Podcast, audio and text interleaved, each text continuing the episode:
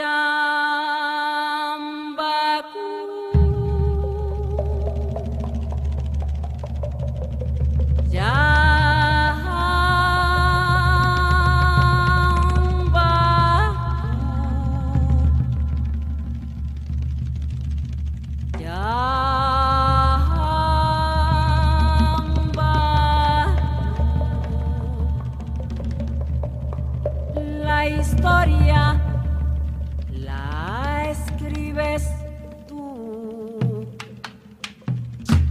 Buenas noches, soy Claudia Jimena Serna García.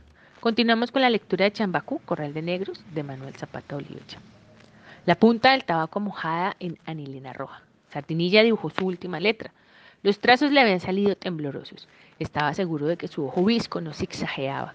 Abrían la puerta sin tocar. Su mano buscó el revólver. Cualquier extraño podría entrar en el cuarto de las rudecindas. Empujó el cartel con el pie contra la pared. El intruso entró despreocupadamente.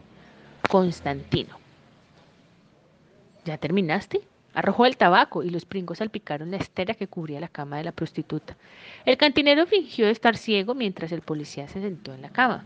El temblor del ojo le hacía perder el equilibrio. Nunca en mi vida pensé que a mí me tocaría pintar consignas como las que hace Máximo. Pero tú las haces contra él y no contra el gobierno. Se rascó la cabeza. No entiendo que persigue el sargento ordenándome pintar estas consignas contra los gringos. Tu obligación es obedecer. Mañana en la madrugada las cuelgas en la cerca de la escuela. Salió a la calle con las manos en los bolsillos del uniforme. Quería ocultar la anilina que manchaba sus dedos y uñas, el kepis caído sobre la frente. Ni siquiera se atrevía a enderezarlo. Cruzaba bajo las cadenetas de papel que se extendían de un lado a otro de los callejones. Las ruedecintas también habían cumplido las instrucciones del sargento. Por todas partes veía su obra, las banderitas de colores amarradas en cruz, una a rayas blancas y rojas con cuadrilátero estrellado, la otra tricolor, amarillo, rojo y azul. Las descubría en lo alto de los postes de luz eléctrica frente a los ranchos en todas las esquinas.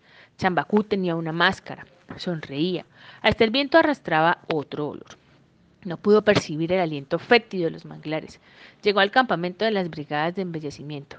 La, caroca, la carioca confeccionaba banderolas con cuajada de almidón y papel. Se detuvo frente a sus ranchos. El sargento dejó de hablar con la menor de las rudecindas para acercársele.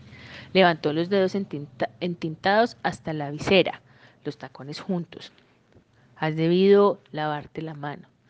El visco no podía dejar de mirar de reojo las uñas rojas. Sin esperar que el superior le devolviera el saludo, bajó la mano y volvió a ocultar en el bolsillo. El jabón no me sirvió de nada. La mirada de José Raquel lo lastimó más que el insulto. Pedazo de pendejo, ¿No pudiste echarte un poco de gasolina? Si la gente se entera, el aporreado serás tú. Era imposible hundir un milímetro más de su cuello dentro de los hombros. Se quedó en el mismo lugar. El uniforme, con las manos en el bolsillo, le restaba arrogancia. El sargento se despreocupó de él para aconsejar a los que reclamaban banderas. No las rompan. El rancho que carezca de ellas no será cambiado por una casa metálica. A mí una. Sargento, ¿Puedo embanderar a mi tambo que todavía no tiene techo? Claro, los gringos te darán la casa si se la pones. El policía dejó de escucharlo, pero todavía le resonaba su advertencia. Si la gente se entera, el apurreado serás tú. Los dedos deseosos de ocultarse habían roto el fondo del bolsillo. Ahora no podía cruzar el puente. Media docena de hombres arreglaban los tablones. En lo alto, tendido entre dos varas de mangle, el letrero que no entendían ni los que sabían deletrear. Oyó que la carioca exclamaba enojada, Welcome, carajo. ¿Y eso qué quiere decir? Se atrevió a preguntar, seguro de que había sido escrita con la misma anilina que usó para su cartel. La loca le respondió malhumorada. ¿Y a ti qué te importa? No es para ti. Tampoco le importaba ni entendía lo que había ordenado escribir el sargento. Se alejó sin poner mayor interés a la consigna. Los negros barrían las calles y arrojaban el polvo contra su uniforme. Sabía que no podía protestar. Hubiese querido tener un poco de alegría que de la alegría que afiebraba a todos sus vecinos. Por iniciativa propia, blanqueaban el frente de los ranchos. En los patios quemaban la basura. El humo lo obligó a taparse las narices otra vez las manos visibles.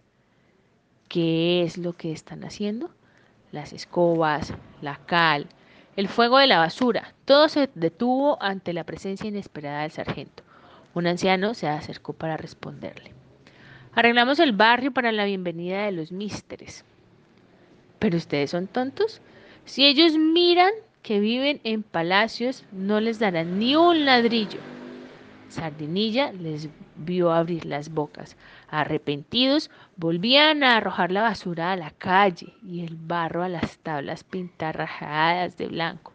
Comprendió que no solo él andaba deslocado con las nuevas órdenes que impartía el sargento.